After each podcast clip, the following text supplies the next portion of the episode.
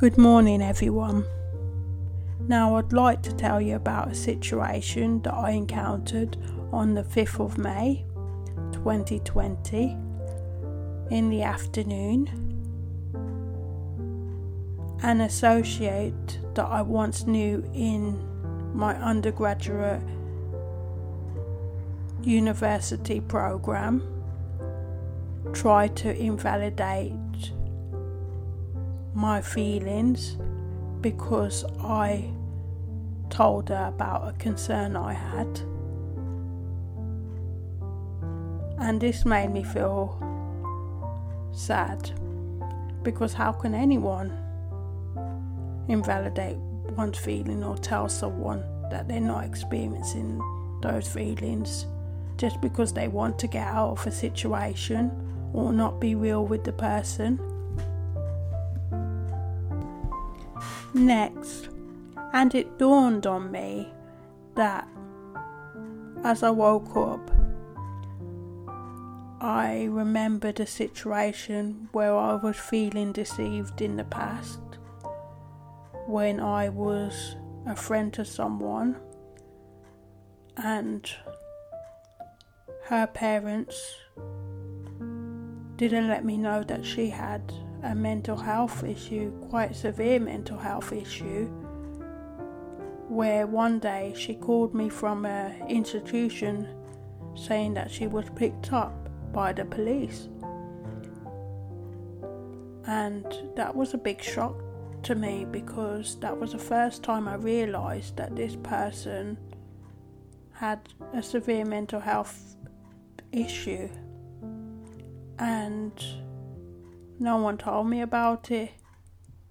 However, I understand that some people want their loved ones to feel normal or to have friends. And if some people know about certain issues, like certain mental health issues, they may not want to associate with someone. So I can understand why her parents may not have shared this with me because they wanted her to have a happy life or to live as much of a normal life as possible, even though she had certain mental health issues. And it just goes to show what I experienced with the associate yesterday, the 5th of May, that she may be going through difficulties in her life and she may not know how to express herself and to deal with situations that come upon oneself head on. Now, I believe it just goes to show that when one has had certain experiences in their life, such as an illness, like I have had my myomectomy experience. Certain things in my life has been put into perspective now, and one of them is the fact that I am now able to discern how people's attitudes are towards me and whether they are real or whether they're just pretending to be with me.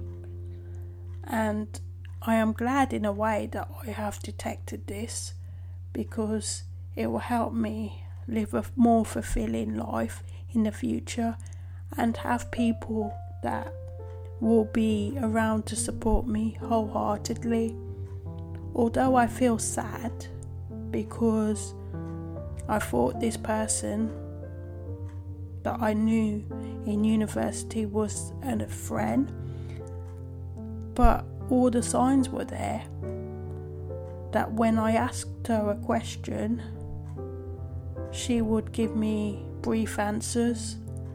But when she asked me questions, she would expect me to share information and it dawned on me that true friendship is not like that. real friendship is about sharing things with one another and uplifting one another. Lastly, I'd like to encourage everyone that if you detect that someone's not being supportive in your life, or you feel your relationship is one sided, try not to be afraid to walk alone because, in the long run, you'll feel much better for living a fulfilling life. And eventually, you'll meet supportive people in your life. It just may take a little bit longer to find someone on your wavelength. Like it is taking me a little bit longer to find others on my wavelength.